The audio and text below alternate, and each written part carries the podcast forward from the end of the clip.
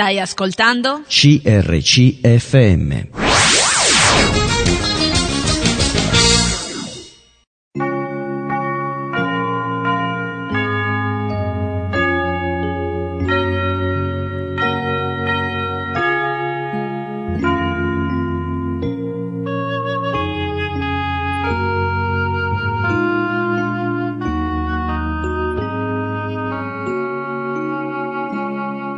In ogni città, alla domenica, gruppi di credenti si riuniscono per lodare il Signore, condividere le proprie esperienze e ascoltare la sua parola, con espressioni diverse da luogo a luogo.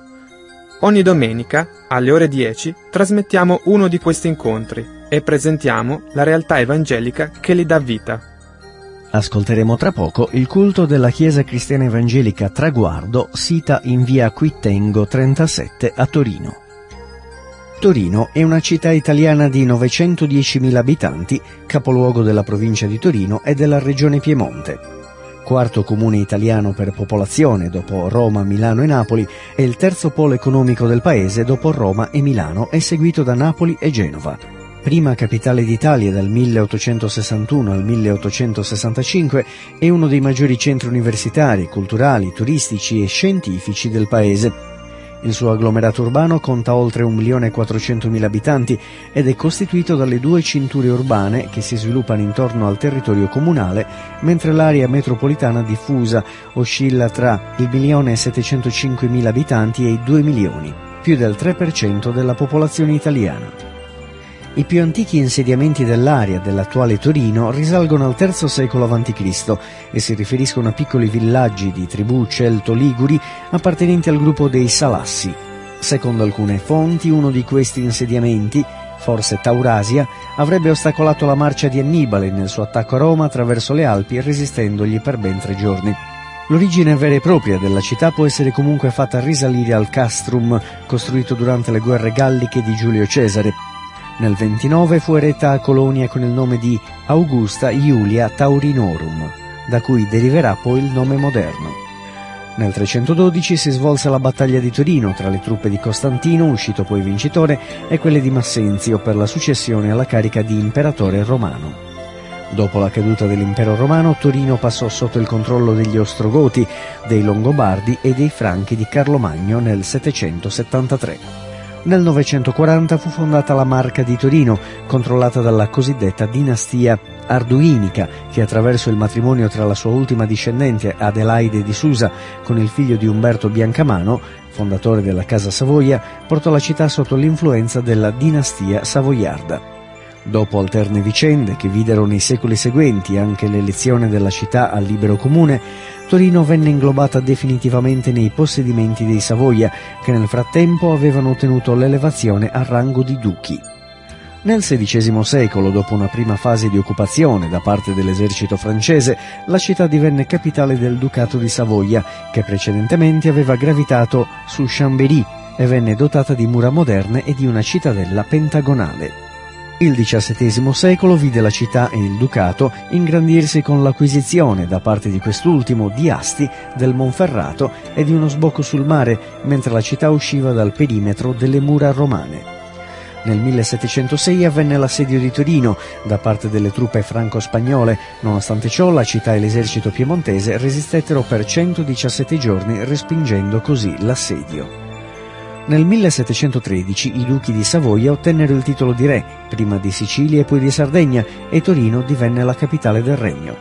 Il congresso di Vienna e la restaurazione diedero al Piemonte, Genova e tutta la Liguria, gettando anche se involontariamente le basi del processo che porterà in poco più di 50 anni all'unità d'Italia.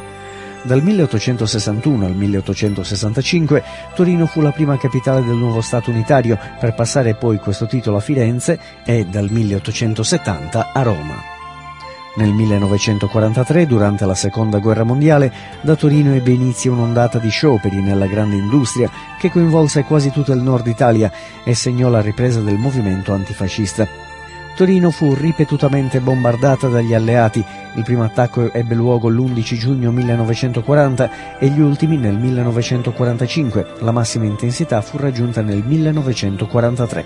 Il 25 aprile 1945 i partigiani entrarono a Torino ponendo fine alla occupazione nazifascista.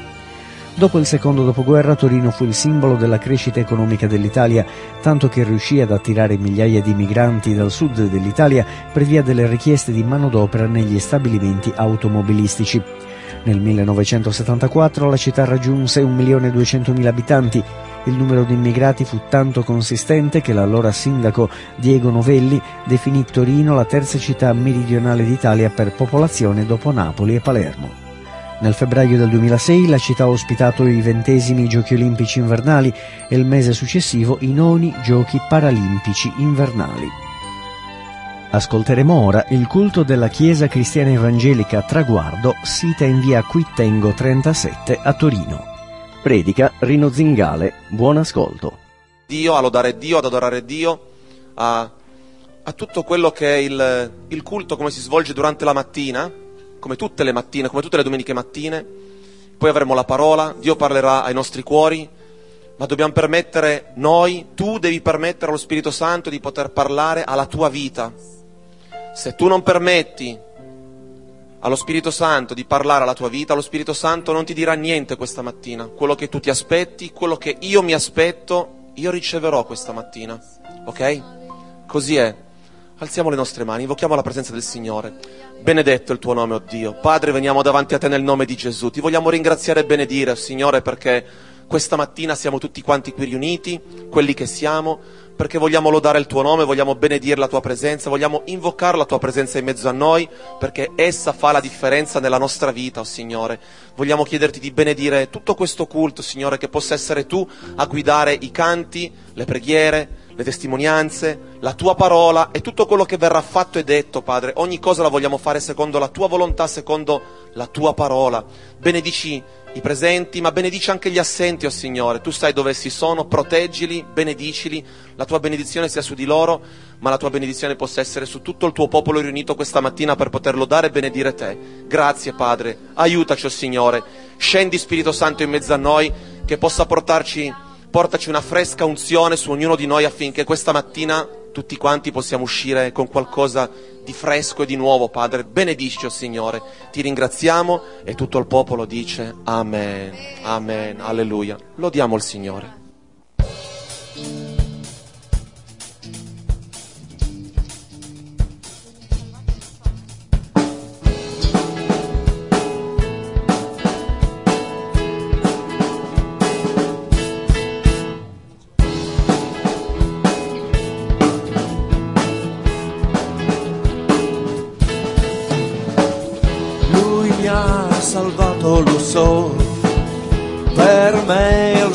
Sangue versò, credo in te, credo in te, credo in te, credo in te. Non più dolore lo so, nel nome suo guarirò, credo in te, credo in te, credo in te.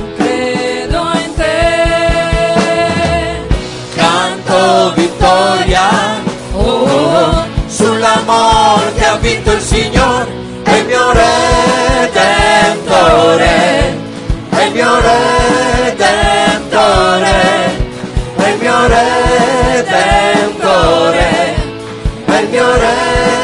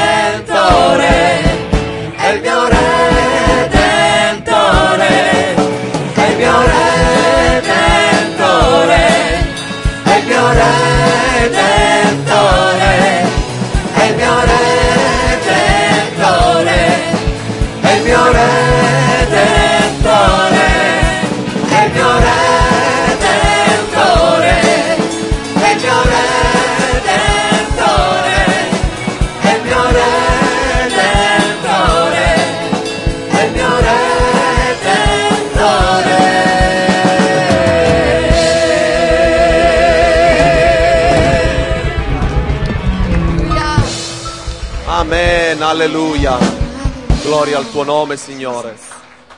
Quello che ha fatto Gesù è dare la sua vita per te, per me. Quello che ha fatto Gesù per ognuno di noi è dare la sua vita per te, per me. Tu l'avresti mai fatto? Io l'avrei mai fatto? Sicuramente no. Ed è per quello che questa mattina voglio dirti una cosa, che Dio non vede le cose come le vediamo noi. Dio non vede le cose come le vedi tu, come le vedo io. Noi vediamo a volte che va tutto male, noi vediamo spesso che non c'è soluzione, non c'è uscita, ma Dio invece vede l'uscita. Dobbiamo soltanto farci condurre da Lui. E questo è il difficile. Non è quello che Dio deve fare difficile, la parte più difficile è quella che noi dobbiamo credere in Lui. E questa è la parte più difficile. E ricordati questa parola questa mattina, che come Dio vede le cose, come Dio vede la realtà, è diversa da come la vediamo noi. Noi vediamo a volte che le cose non vanno come vorremmo noi, prendono un'altra strada, un'altra piega, ma Dio vede le cose diversamente da noi, e meno male, meno male che vede Lui al posto nostro, ma noi dobbiamo imparare a guardare le cose, la realtà, secondo i Suoi occhi, perché la realtà è una cosa, la verità è un'altra cosa. Credete in questo voi? Dio è buono e la sua benignità dura per sempre. E la benignità è sui figli di Dio. Gloria al nome tuo, Signore.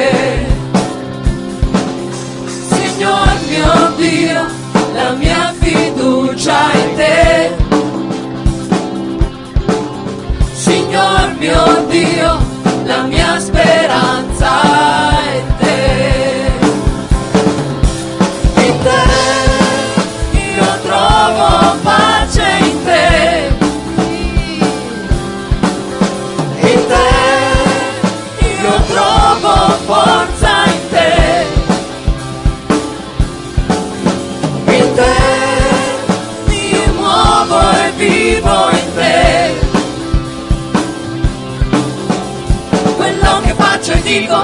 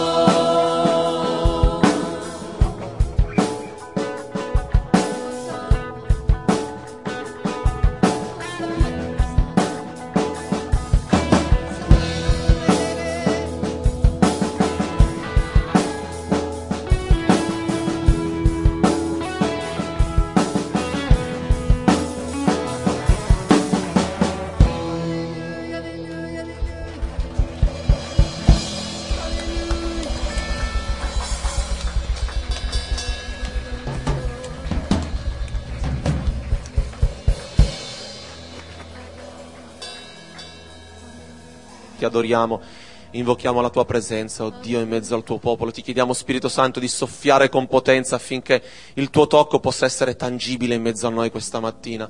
E ti preghiamo, Signore, che i nostri cuori possano essere aperti, pronti a ricevere il tuo tocco, Signore. Aiutaci, oh Signore, che le nostre menti possano essere aperte, che le nostre orecchie spirituali possano essere aperte questa mattina. Spirito Santo, soffia con potenza, soffia con forza su ognuno di noi questa mattina affinché possiamo ricevere quello che il Padre vuole donarci. Alleluia, gloria al tuo nome, Signore. Sapete, l'uomo naturalmente ha delle domande da fare a Dio. E molte domande che scrutano il nostro cuore, bussano nel nostro cuore e noi desideriamo a tutti i costi che Dio ci risponda si agita dentro il nostro cuore e se veramente stiamo facendo la sua volontà oppure no. In Luca capitolo 10, dal versetto 25, 10, Luca 10, 25, avete portato la vostra Bibbia? Siete capaci di alzarla? Quante qualità di Bibbia che ci sono, wow! È bellissima la ricchezza di quante qualità ci sono. Ecco, un certo dottore della legge si levò per metterlo alla prova e disse, Maestro, che devo fare per evitare la vita eterna? Questa è una domanda che si fa a Dio. Per ereditare la vita eterna, che cosa sta scritto nella legge? Cosa leggi o cosa interpreti? Perché cosa è scritto nella legge tutti quanti lo possono sapere, ma che cosa tu capisci è tutta un'altra cosa. Che cosa interpreti tu da questa legge? Ah, e quegli rispondendo disse, io sono bravo perché ho capito tutto quello che c'è scritto nella legge. Ma la legge dice ama il Signore Dio tuo con tutto il tuo cuore, con tutta la tua anima, con tutta la tua forza, con tutta la tua mente e il prossimo tuo come te stesso. Ed egli gli disse, hai risposto esattamente, fai questo e vivrai. Perché la seconda parte è un'altra cosa fai questo e vivrai. In Matteo 19, 16 leggiamo un'altra domanda. Matteo 19, 16 è scritto, ed ecco, un tale si avvicinò e gli disse, Maestro buono, che devo fare di buono per avere la vita eterna? Ed egli disse, perché mi chiami buono? Nessuno è buono se non uno solo, cioè Dio non dire falsa testimonianza, onora tuo padre e tua madre, ama il tuo prossimo come te stesso. E quel giovane gli disse, tutte queste cose le ho osservate sin dalla, dalla mia giovinezza, che cosa mi manca ancora? Ma il giovane, udito questo parlare, se ne andò rattristato perché aveva molte ricchezze. Tutte vogliono raggiungere una, un grado di perfezione e vogliono accostarsi a Dio e chiedono a Gesù il maestro, il figlio di Dio, una, una strada da seguire per poter raggiungere questo. Ed ecco che ambedue si trovano, un, un dottore della legge, una, una persona comune, ad avere la stessa domanda dentro il cuore e ricevere più o meno la stessa risposta, quello di osservare la legge. Ma io queste cose le ho osservate fin dalla mia fanciullezza, eppure mi sento vuoto. Quante volte noi ci troviamo in una condizione di questo genere? Mi sembra di essere vuoto, sono vuoto perché ho osservato tutte le cose che Dio mi ha detto, ma non sono pienamente soddisfatto. Perché vogliamo raggiungere una perfezione che va al di là della legge. Molte volte la religione diventa un regolamento o un canone di eh, opzioni in cui se tu fai tutte queste liturgie puoi realizzare pienamente la tua soddisfazione. Ma noi vediamo che qui, in queste due domande che gli uomini fanno a, a Gesù, troviamo l'insoddisfazione, perché l'altro cercò di giustificarsi, il dottore, cercò di giustificarsi, questo senza giustificarsi disse no, vendere tutto dopo aver tanto tribolato per poter raggiungere tutta questa ricchezza, adesso in 448 la liquido perché tu mi stai dicendo una cosa del genere. Al capitolo 2, versetto 10, viene meno in un solo punto, è colpevole su tutti i punti. Giacomo trova la soluzione del motivo per cui l'uomo, per quanto si sforzi, non riesce a trovare il completamento della propria esistenza. Se sbagli in un solo punto, sei colpevole su tutti i punti. Ma come? Io ci ho provato in tutte le maniere, ho soltanto fatto un errore nella mia vita. Tutti gli uomini hanno una debolezza. Non si può dire che uno non ha una debolezza, tutti hanno una debolezza, ma basta una sola debolezza per far cadere tutto il castello, tutte le tue capacità. Perché osservare la legge si basa esclusivamente sulle capacità dell'uomo, su tutte le energie spirituali che può avere un uomo. Ed è impossibile, è impossibile che noi possiamo camminare su questa via della santità in questa maniera. Giacomo lo dice molto chiaramente. Chi dunque Chiunque dunque osserva tutta la legge, ma viene meno in un sol punto, è colpevole su tutti i punti, per cui è pronto ad essere lapidato, può essere ucciso, pronto ad essere eliminato da quello che può essere il giudizio di Dio, perché Dio lo giudica colpevole.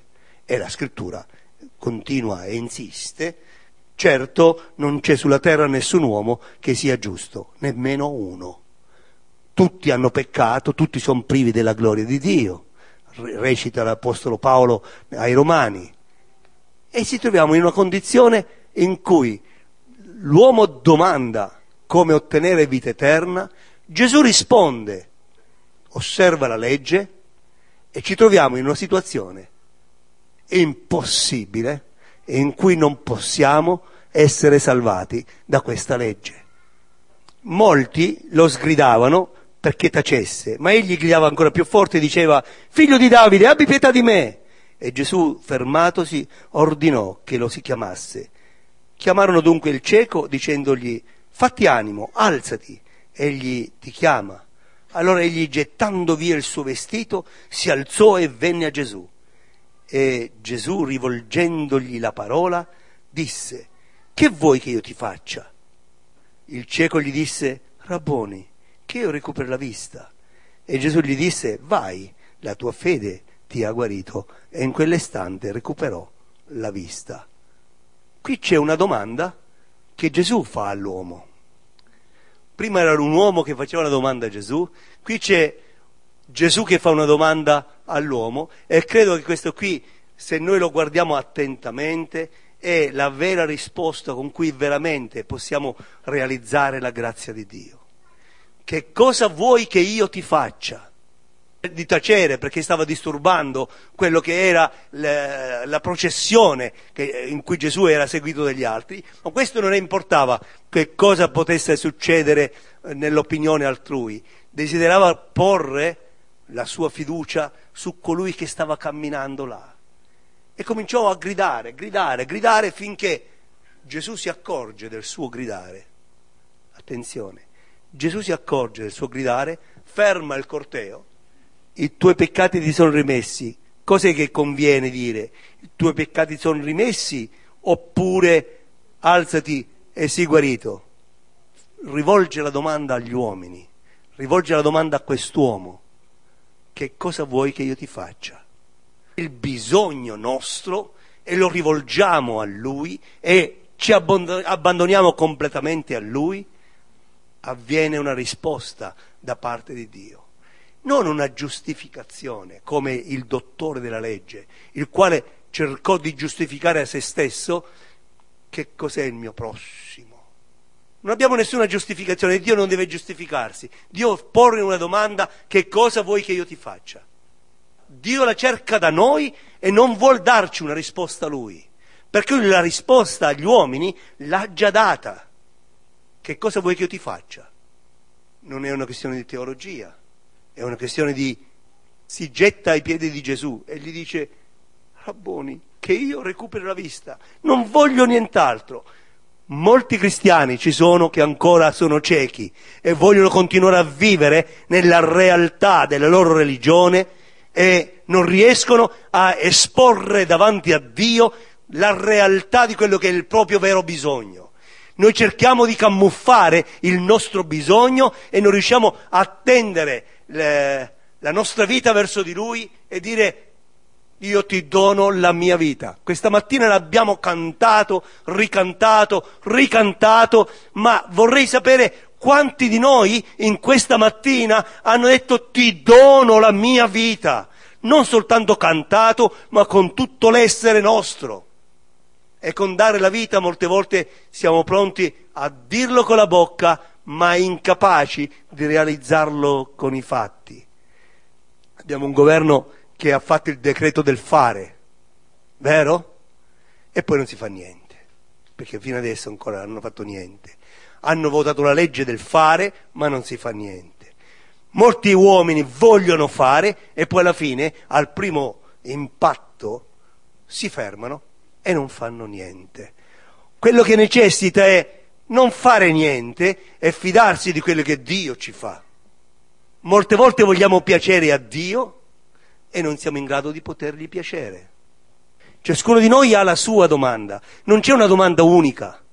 Qui due persone hanno fatto la stessa domanda, quella della vita eterna, per certo perché tutti quanti vorrebbero trovare la perfezione, tutti quanti vorrebbero raggiungere eh, un'identità spirituale eccelsa, certo, è necessario, ma la domanda qui è che cosa vuoi che io ti faccia? E per poter realizzare veramente quello che tu hai veramente bisogno.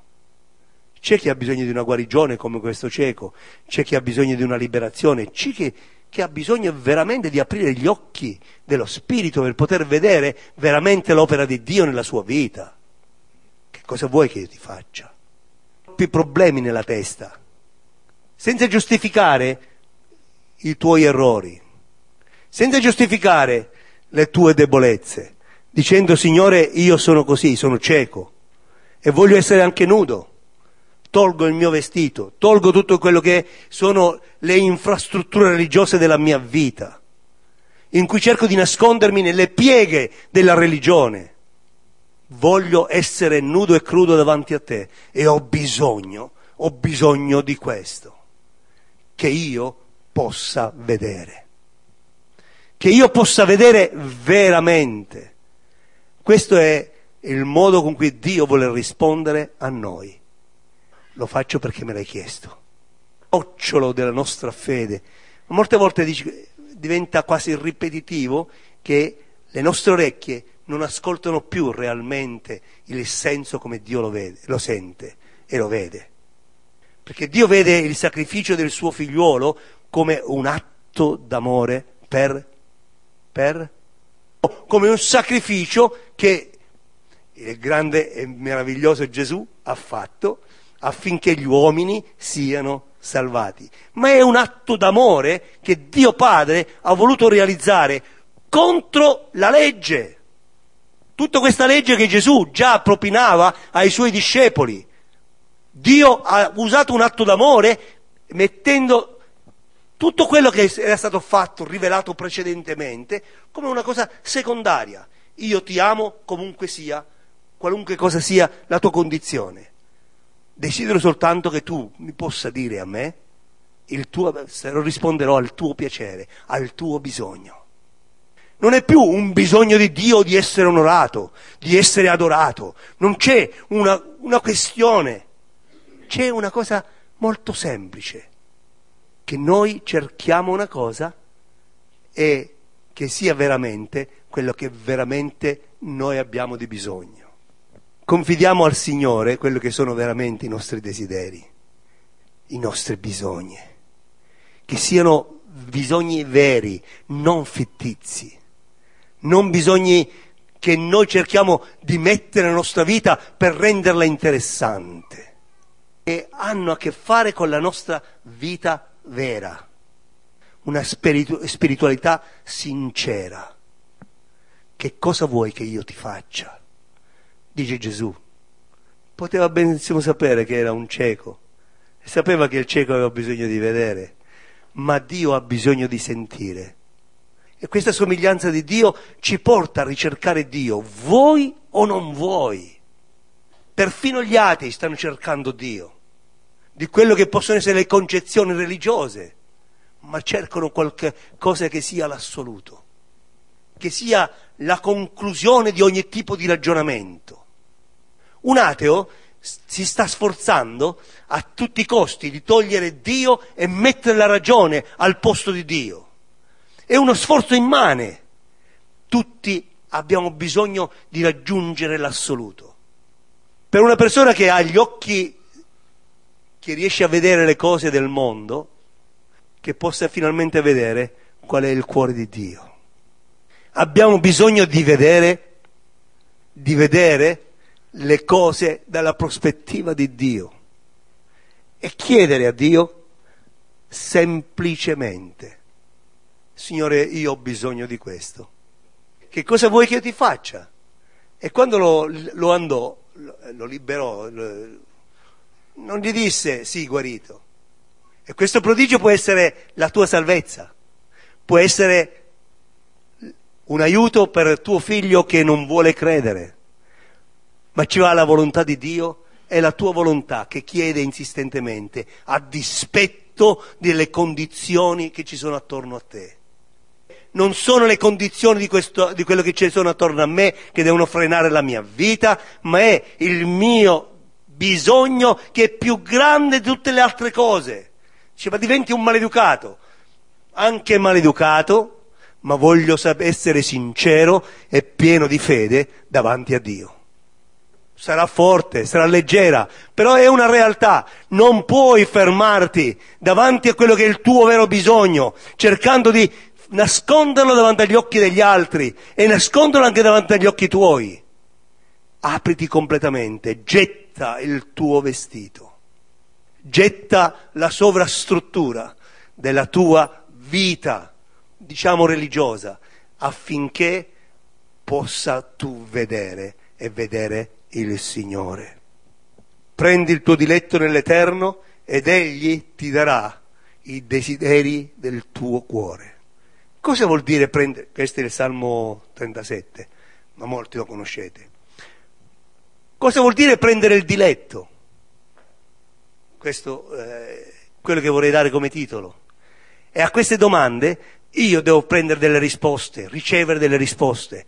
Se voglio la vita naturale, allora prenderò la risposta che è stata data da Gesù al dottore della legge. Come posso io ricevere vita eterna? Osserva i comandamenti. La cosa più semplice, no? Gli sono stati dati questi, questa è la tua religione. Ma cosa devo osservare? Il dottore della legge dice la sintesi che Gesù stesso realizza. Hai risposto esattamente. L'altro dice ai comandamenti specifici, dal, più, dal, dal comandamento più grave, non uccidere, non commettere adulterio, non dire falsa testimonianza, uno dopo l'altro, mettendo dall'ultimo andando verso su. Perché la gravità è importante. Diciamo, queste cose qui sono naturali per me, le ho sempre fatte, ma io vorrei qualcosa di più. Questa è la via naturale. E poi c'è una via speciale che è quella della grazia di Dio, in cui dice, Signore, io non merito nulla, non, non sono capace a fare nulla, vieni tu, cambia tu la mia vita, sii tu a realizzare la tua vita in me. L'Apostolo Paolo lo definiva così, io sono stato crocifisso con Cristo e la vita che adesso io vivo non la vivo più per me stesso, ma in virtù di colui che mi ha amato e ha dato se stesso per me. Cioè non vivo più per me stesso, non vivere per se stesso è il motivo con cui noi osserviamo realmente tutta la legge senza nemmeno osservarla. Puoi anche non conoscerla, ma la osservi dentro, dentro il tuo cuore, perché c'è qualcosa dentro di te che ti mette in armonia con colui che è il legislatore, ed è Dio in te. Il legislatore della legge. Se tu sei in armonia con Lui, questa armonia con Lui ti porterà ad osservare la legge senza osservarla, perché diventerà parte integrante di te stesso. Gesù continua a dire in Matteo, chiedete e vi sarà dato, cercate e troverete, bussate e vi sarà aperto, perché chiunque chiede riceve, chi cerca trova e sarà aperto a chi bussa. Non è un- una questione del fare, ma è una questione di quello che è il tuo bisogno. Se il tuo bisogno è una richiesta, chiedi. Se il tuo bisogno è qualcosa che può ricevere da un altro, bussa. Perché questo modo è... Molti pensano di poter sfruttare Dio. Ah, Io vado al Signore e il Signore risolverà tutti i miei problemi. E molte volte sono ritornati a casa delusi, perché Dio risponde sì ai bisogni dell'uomo, ma quando questi bisogni sono veri e non fittizi. Cedere la nostra vita, morire a noi stessi. Questo è quello che Dio sta richiedendo agli uomini, perché gli uomini tutti hanno peccato, tutti sono privi della sua gloria e tutti sono rei colpevoli che gli viene richiesto il suo ultimo desiderio. Quale potrebbe essere se non quello di avere la vita? Gli uomini sono come dei condannati a morte, di cui Dio voleva assolutamente recuperarli. E per poterli recuperare gli ha dato la legge? No, la legge gli è stata data. E siccome nessun uomo è senza peccato, tutti sono caduti in questo limite. Gesù Cristo nostro Signore, il quale ha dato la sua vita per noi e la sua vita è vita vera. Chi ha un'esperienza con Gesù, chi incontra veramente Gesù e gli chiede salvami Signore, troverà pienezza e soddisfazione nella propria vita. Chi viene al Signore dicendo guarda, adesso io sono venuto a te, adesso voglio che tu mi dia le cose che non ho mai avuto. Quali sono? Ma io non ho mai avuto una bella casa, io non ho avuto mai un bel lavoro, io non ho mai avuto, non sono una persona prestante. Per cui adesso che sono con te e tu sei colui che fai i prodigi e le meraviglie, adesso tu mi farai tutte queste cose e improvvisamente da persona mingherlina diventi Hulk, così vecchio non vale la pena. E cerchiamo di realizzare le cose che vi, i nostri occhi vedono senza riuscire ad aprire nostri, gli occhi del cuore per vedere le cose vere, le cose eterne. Dio possa darci la grazia questa mattina di poter far sì che non cessiamo mai di pregare, che abbiamo fisso davanti a noi un traguardo, la santità. La santità non come un atto eroico, ma come la quotidianità della nostra vita, in cui prendiamo decisioni sante ogni volta che ci capita un'occasione. E l'occasione ce l'abbiamo centinaia di volte al giorno. Perché centinaia di volte al giorno colui che vuole rovinare la tua vita è pronto a metterti in contraddizione con te stesso. E quando ti trovi in difficoltà e pensi di non poter avere una, una soluzione, urla. Urla come questo cieco, non fare come il dottore della legge, non fare come l'uomo ricco, ma fai come l'uomo più umile, il quale gettò perfino il suo vestito pur di restare davanti al Signore e ricevere la sua risposta. Perché questo è quello che è importante. E queste occasioni sono nell'ordine del giorno. Queste cose capitavano a Gesù ordinariamente nel giorno mentre lui faceva il suo lavoro di predicazione del regno. Incontrava persone diverse e a persone diverse bisognava dare risposte diverse e ogni persona che gli dà una, risp- una domanda c'è una risposta diversa. Noi dobbiamo cercare di capire qual è realmente quello che il Signore vuole dalla nostra vita, una via di, che porta alla santità nella quotidianità. Ogni giorno una piccola cosa mi rende più santo perché ho preso la, la decisione giusta. Ogni volta sarò più santo perché il Signore è dentro di me, mi indica la via. E dietro di me c'è la voce della mia... Ci sono santi molto diversi tra di loro, ma questa diversità è la grandezza di Dio. In questa diversità c'è la grandezza di Dio. non puoi guardare a colui che sta camminando verso la santità come esempio, ma puoi guardare quelli che ci hanno preceduto. Prova a guardare come l'Apostolo Paolo ha dovuto affrontare la sua via della santità, in sincerità e in sicurezza. Cioè, ma a lui gli andava tutto bene, mica vero. Provate a sapere la sua storia, vedete che non è che gli andasse tutto bene, non è che tutto andava liscio, non è che tutta la sua salute era perfetta, non è che, che ogni qualvolta lui agiva e pregava per qualcuno, questo veniva guarito, tutte chiacchiere. Perché una volta ho dovuto confessare, ho dovuto lasciare Epafra ammalato. Ecco perché non ci ha pregato prima. Non è che tutto gli andasse liscio, secondo quello che poteva essere il suo criterio, ma una cosa lui sapeva, che aveva un cammino di santità e che le sofferenze oggi producono uno smisurato peso di gloria lassù nel cielo. Questo è quello che è importante. Il soffrire oggi, soffrire per una causa giusta, soffrire per colui che ha dato la sua vita per te, è un modo di camminare nella via della santità. Non lamentarti perché ci sono gli acciacchi della vecchiaia come faccio io, per le situazioni che stai vivendo. Tu rispondi direttamente a Dio. E vi dico sicuramente una risposta positiva, perché Dio vuole piacere a te e ha fatto questo per poter far sì che questo piacere a noi possa essere integrato con l'osservanza della legge.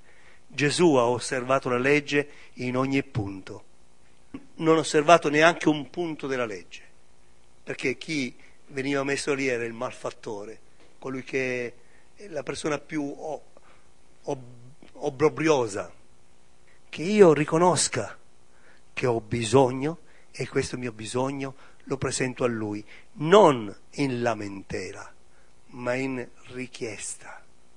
Non lamentatevi davanti a Dio, siate gioiosi e se per caso il Signore vi chiede di soffrire per Lui, siate doppiamente gioiosi. Pietro e Giovanni furono malmenati e tornarono contenti, l'avete letto questo negli Atti degli Apostoli, tornarono contenti perché erano stati menati nel nome di Gesù e per questa gioia essi erano pimpanti. Ma come? Ti hanno pestato ah, e tu sei contento? Sì, sono contento. Sono contento perché sono stato pestato per il nome di Gesù. Quante volte ci lamentiamo per cose molto più stupide e non riusciamo a soffrire piccole cose dando gloria al Signore Gesù. Sappiate che se voi siete fedeli in poca cosa, Dio sarà fedele in molta cosa, che non sono secondo la volontà di Dio, ma che pulsano perché sono dentro questo corpo di morte che ci vuol portare alla morte. Schiacciate tutto ciò che è desiderio carnale, concupiscenza, perché questo è mortale, ma prendete i veri desideri della vostra vita, quello di ottenere la vita vera. Come il dottore della legge, volevo- cosa voleva? La vita eterna. Però non volevano cadere su quel punto di amare il Signore Dio tuo con tutto il tuo cuore, con tutta la tua mente, veramente. Riguardo al dottore della legge, c'era una cosa che ribadisce verso Gesù e gli dice, "Ah, eh sì, è vero, fai questo, eh ma chi è il mio prossimo? Che non è la persona che vi sta vicino a te, ma è la persona che tu incontri nella tua via di ogni giorno. Nella via di ogni giorno. Tu incontri delle persone e a queste persone devi rispondere se sei nel cammino della santità, rispondi in una maniera. Se il- se il cammino di questa umanità, rispondi in un'altra maniera. E Gesù raccontò la storia, la conoscete tutti, ed è il buon samaritano. Chi non la conosce? Ormai la letteratura è piena, il film, il cinema, televisione e radio, tutti quanti ne hanno parlato intorno a questo. Ha niente a che vedere con la legge, ha niente a che vedere con le cose di Dio. Era un uomo disprezzato. Guardate quello che voi siete, ma guardate quello che c'è attorno a voi e al bisogno che ci può essere attorno a voi. E mentre nella vostra quotidianità vivete la via della santità, in questa quotidianità incontrerai la persona a cui tu potrai dare il tuo amore. Ama il tuo prossimo e nella quotidianità di ogni giorno lo puoi incontrare e gli puoi esprimere tutto il tuo amore. Il tuo prossimo potrebbe essere tua moglie, è più vicina di quello. Può essere un estraneo che Dio mette tue, nella tua via e nella via della santità riesci a prendere la giusta decisione come poter aiutare quella persona per esprimergli il tuo amore. Realizza l'armonia con Dio, perché questo ti porterà a camminare nella via della santità con serenità e potrai rispondere a tutte le domande, quello che il Signore desidera da noi, ma camminare fino in fondo non fermarci, ma arrivare fino al traguardo, al traguardo della nostra vita, per ottenere la vita eterna. Perché per questi siamo stati chiamati, per poter vivere la vita eterna che ci sarà riservato lassù. Non pensate a voi stessi, pensate a quello che Dio ha fatto per voi, quello che Dio fa per voi è quello che Dio farà per voi. Perché Dio vuole piacere a te. L'ha fatto dando il suo figliuolo e ci ha messo nella condizione. E in questi giorni di gran caldo, in cui facilmente dalla nostra bocca è uscito, facciamo in modo che il Signore possa rinfrescare i nostri cuori. Non in piscina, ma in un bagno nello Spirito Amen. In un bagno nello Spirito che possa produrre in noi freschezza spirituale e poterci godere la presenza di Dio nella nostra vita straordinariamente fresca. Avete ascoltato il culto della Chiesa Cristiana Evangelica Traguardo, sita in via Quittengo numero 37 a Torino. La Chiesa si riunisce per il culto la domenica alle ore 10. Per maggiori informazioni potete andare sul sito www.chiesatraguardo.org.